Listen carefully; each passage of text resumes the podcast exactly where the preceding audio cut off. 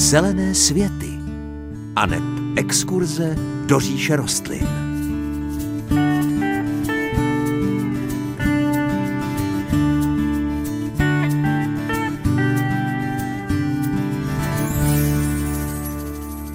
Pěkné páteční dopoledne.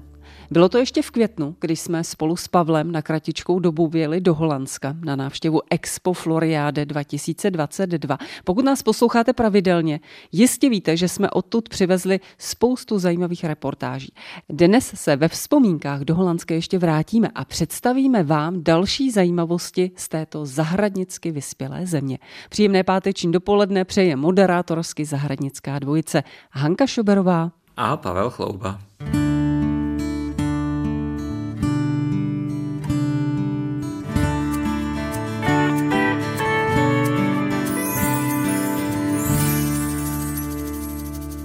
Zelené světy pokračují na vlnách Českého rozhlasu České Budějovice. My s Pavlem ale v tuto chvíli stojíme a natáčíme reportáž v Holandsku na výstavě Expo Floriade dva tisíce dvacet dva. A přesunuli jsme se do budovy zdejší střední školy.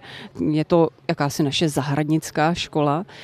Je to něco absolutně nevídaného u nás. Ten interiér té školy, my abychom nerušili, stojíme na terase, ale koukáme se dovnitř do toho vestibulu. Pavle, zkusme to popsat našim posluchačům. No, mě v tomto případě fascinuje vlastně ta architektura toho interiéru. Ten je velmi příjemný, protože je světlý. Na střeše této budovy se nachází obrovský světlík velikánský, který vpouští velké množství světla do této místnosti. A to vlastně využili i architekti, kteří vymýšleli složení a polohu těch květinových truhlíků, květináčů a různých nádob, které jsou tady velmi velkoryse použity.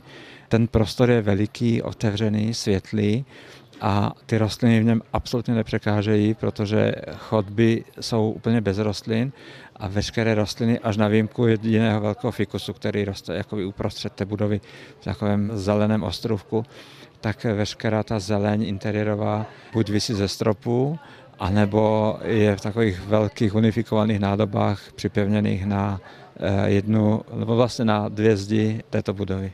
Říkám si, jak to všechno asi zalévají.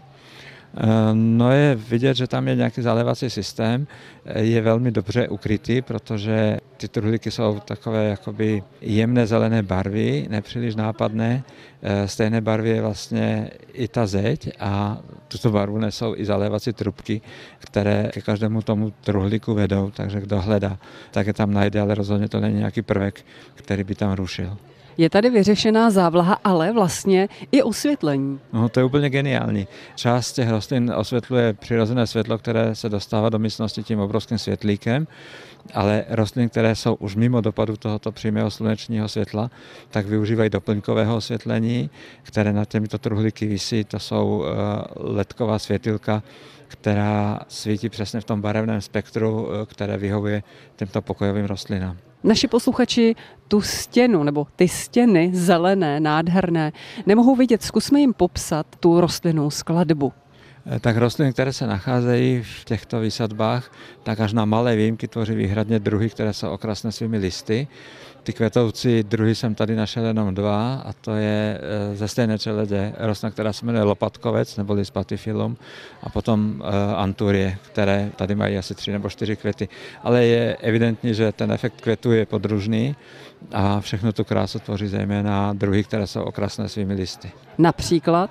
No, například moc hezká je tady dominantní monstera, o které jsme ne až tak dávno mluvili v Zelených světech jako o rostlině retro, která se vrací do našich interiérů.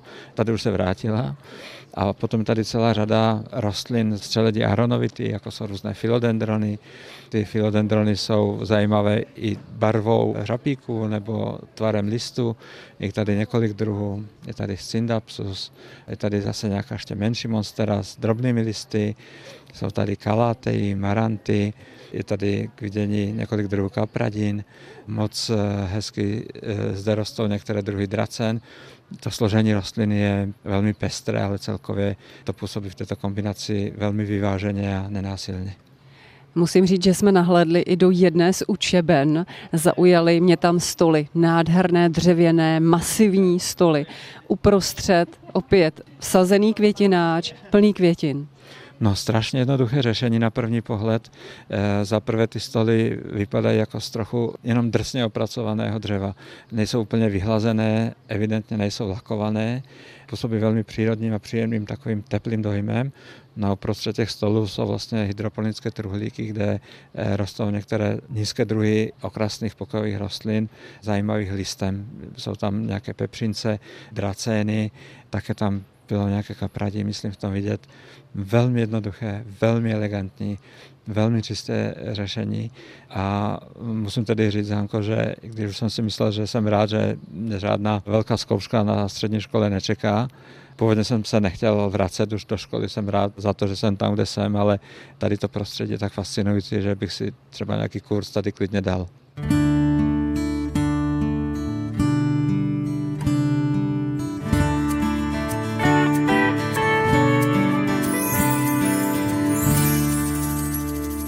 Česnek na zahradě. Budeme se mu věnovat v dnešních zelených světech, ale teď nemluvím, Pavle, o tom užitkovém, který máme rádi do pokrmů, ale o tom okrasném, protože i v tuhle dobu, i v létě je nádher, není to záležitost jenom jara. No tak česneky jsou velmi dekorativní rostliny, velká většina z nich kvete právě v jarním období, ale kdyby se zahrada dobře organizovala, bylo by tam dostatek prostoru i pro jiné druhy, tak můžeme používat i česneky, které kvetou třeba v červenci, ale jsou i druhy, které kvetou v srpnu nebo dokonce v září. Třeba jeden z těch srpnových česneků se jmenuje, myslím, Summer Dummer. Znamenalo by to v překladu něco jako letní bubeník. Je to česnek velmi dekorativní, ale ten na naší zahradě není. Na naší zahradě se teď radujeme z česneku, které už sice odkvetly, ale vytváří velmi dekorativní plody a ty plody tu zahradu ještě docela hezky zdobí v tomto období. Takové velké lampiony. Možná bychom mohli doporučit některé, ty, na které se díváme u toho prouděného plotu. Pavle, které to jsou? Tak u toho proutěného plotu jsou obří česneky, je to odrůda, která se jmenuje Ambassador. Je to česnek, který je docela dobře dostupný i v maloobchodní síti. Ono je jich víc, které jsou si hodně podobné. Jeden je Ambassador, ale velmi podobný a velmi hezký je třeba Gladiator, nebo odrůda, která se jmenuje Glowmaster. To jsou všechno česneky, které vytváří velké, velmi dekorativní květy, ze kterých se potom vyvinou krásné dekorativní plody. Další z česneku, který rozhodně stojí za hřích, tak se jmenuje Allium Christophii. Allium je latinské jméno pro česnek a Christophii je teda jméno botanického druhu. Ten vytváří takové jakoby trojrozměrné květy. Ty semínka se vyvíjejí v různých úrovních, není to prostě jedna koule, ale zasahuje to do různé hloubky toho souplodí. No a určitě vás bude zajímat tady ten dynamicky velmi neobvykle vypadající, který nám roste u nohou.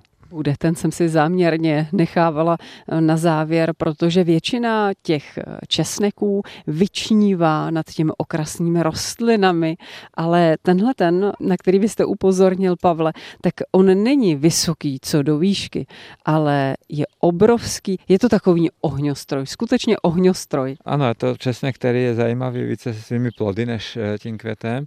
Květy jsou světlé a nejsou až tak velmi výrazné barevně.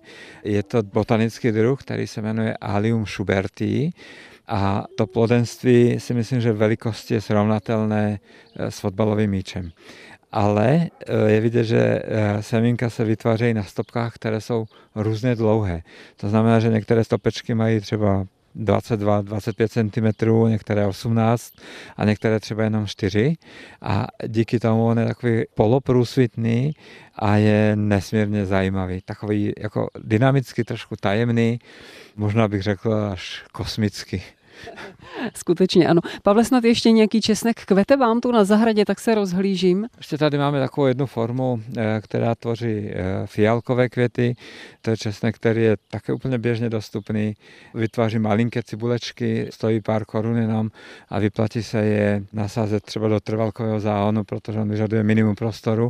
A vlastně ty květy nejsou veliké, ale když je jich hodně, tak jsou to takové, já bych to připodobnil k pingpongovému míčku, který je na takové dlouhé křivé špejly zapíchnuty v té zahradě, takže pomocí těchto těch rostlin je docela dobrá šance si oživit ty záhony a udělat je trošku více zajímavými, než jsme běžně zvykli.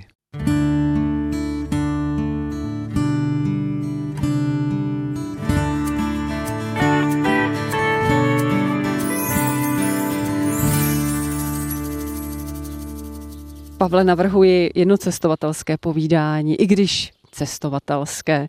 Vy jste se rozjel opět do Holandska, vím, že jste tam byl znovu se svou Ivetkou, podnikli jste cestu a navštívil jste zajímavé místo, o kterém bychom si měli povědět. Co to bylo zač? Půjde mi to od srdce, Hanko, to povídání, protože jsme měli takovou výjimečnou příležitost navštívit firmu, která pěstuje latnaté hortenzie a nejenom, že je pěstuje, také je sbírá a šlechtí. Ta firma má dlouholetou tradici, respektive ne firma, ale vlastně ti lidé v té firmě, respektive majitel té firmy je zahradníkem už z genetického popudu, protože už je vlastně šestou generací v rámci té jedné rodiny, která zahradničí, a třetí generaci, která se věnuje pěstování latnatých hortenzí a případně i šlechtění těchto hortenzí. Takže my jsme měli tuto šanci a samozřejmě jsme ji využili. Tak a teď kolik tak rostlin si pohromadě představit v takové firmě? To si myslím, že bude šok pro naše posluchače. Jestli stojíte, tak si sedněte, protože tato firma zhromažďuje všechny latnaté hortenzie, o kterých ví, že existují. Tvrdí, že mají světový sortiment a je jich kolem sto čtyřicet. Přibývají další, protože oni je šlechtí a také na tomto místě mají prostor k tomu, aby nové odrůdy, které vznikly u nich ve firmě, ale i v dalších firmách, i konkurenčních, tak je tam mají vysazené, zkouší je, testují je, pozorují, fotí a vlastně z toho nového sortimentu vybírají další rostliny, které by mohly být hodné pro šlechtění anebo případně už rovnou pro zahradnický trh. Ještě než se budeme věnovat těm hortenzím samotným, já se snažím z té technické stránky představit si, jak taková firma vypadá. Jsou to skleníky, nebo jsou to laboratoře, nebo jsou to volné venkovní plochy, vlastně kde všude se tam hortenzie nacházejí a pěstují a šlechtí. Tak tady ta firma se nachází v Boskopu, to je školkařská oblast, která je velmi charakteristická tím, že tam nacházejí odvodňovací kanály a ty odvodňovací kanály na věky věků budou vlastně propůjčovat tvar těm školkám, které tam působí. Takže velká většina školek v Boskopu má dlouhý nudlovitý tvar a není to ani v tomto případě nějakou výjimkou. I tato firma, kterou jsme navštívili, tak má poměrně úzký prostor k dispozici, ale pravděpodobně se jim povedlo někdy koupit sousední firmu, takže je relativně velmi dlouhá, ale je úzká, velmi štíhlá. Z jedné strany ten nudle má majitel dům, takový středně velký normální domek, a z druhé strany, když se objede celý ten komplex těch školek, tak je vjezd do firmy, je tam jeden skleník, nebo možná dva, potom je tam taková velká pracovní hala a ještě nějaké další zázemí pro fungování firmy. No a potom v podstatě celý ten prostor je ještě rozdělený na dvě části. Jednu tu část tvoří rostliny pěstované ve volné půdě, tam jsou ty sbírkové, pokusné a potom ukázkové z jejich sortimentu. To je velmi zajímavé, protože ty rostliny, které oni vyšlechtili a uvedli je do pěstování, tak každá ta rostlina má pro svoji prezentaci stejně velký obdélník a v tom obdélníku je jich nasázeno, nevím, nepočítal jsem je, ale kolem deseti. Každá rostlina má dostatek prostoru, u každé rostliny je velký panel, skoro to připomíná billboard, kde je název té odrůdy. Takže kdo by to chtěl vidět, tak nemusí tam chodit po kolenou a hledat někde jmenovku za pichlou. Do poloviny substrátu je to vidět z několika metrů. No a potom zbytek té volné plochy vlastně je určený pro pěstování těch sbírkových rostlin. To je impozantní, protože každá rostlina má dostatek prostoru, je označena pořádnou tabulí, víme hned, co to je za rostlinu. Moc hezké. No a zbytek té školky, to je ta hlavní produkční část, tak tam jsou rostliny buď ve volné půdě pěstované ve velkém množství jakoby na záhonech, ale hlavně jsou to rostliny, které jsou v květináčích, vyskládané v řadách jako vojáci. Vypadá to nádherně, to čisté, neví, co tam je plevel.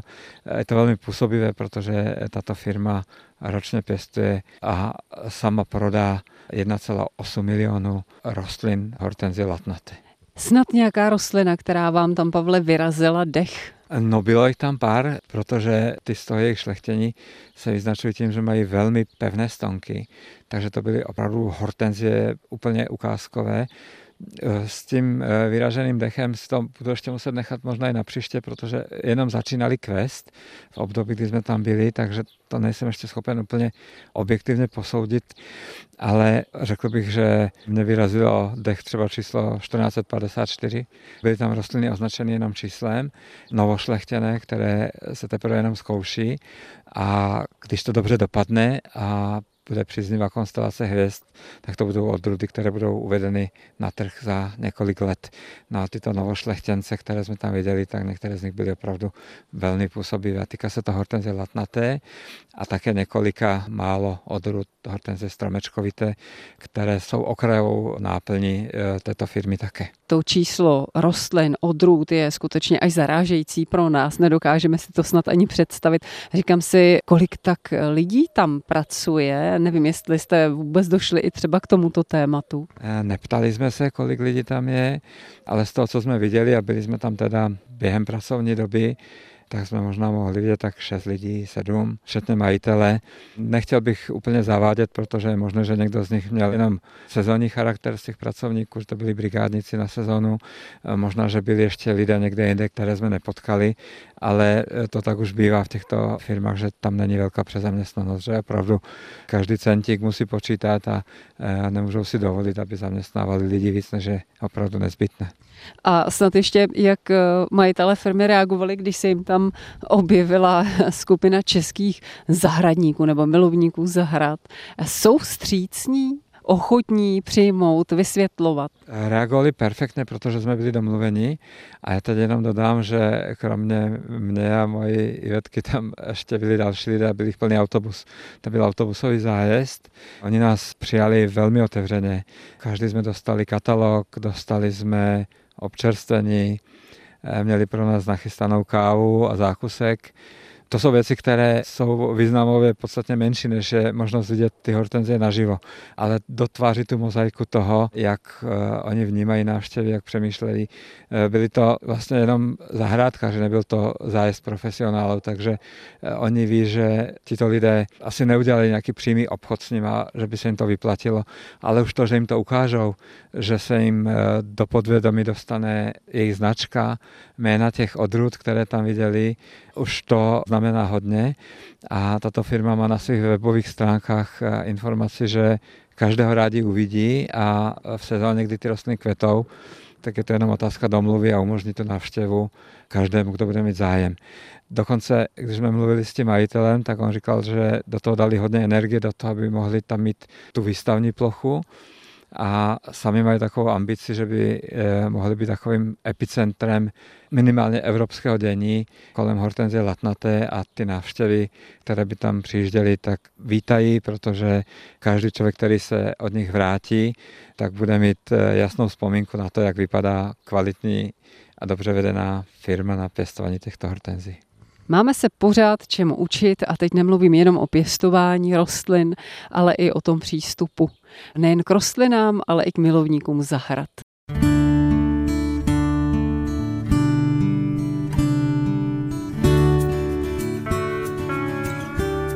A to už je z dnešních Zelených světů všechno. Ještě připomenu adresy, jakými se s námi spojit. Můžete buď psát na Český rozhlas u Třílvů jedna tři sedm nula nula jedna České Budějovice. Možná pro vás bude jednodušší e-mail zelené svety zavináč cb tečka rozhlas tečka cz a nebo zatelefonujte na dvacet dva sto padesát pět čtyřicet čtyři třicet tři. To je náš rozhlasový záznamník, na který můžete nadiktovat svůj dotaz. Příjemnější a veselější život s rostlinami vám od mikrofonu Zelených světů pro dnešek přejí Hanka Šoberová a Pavel Chlouba.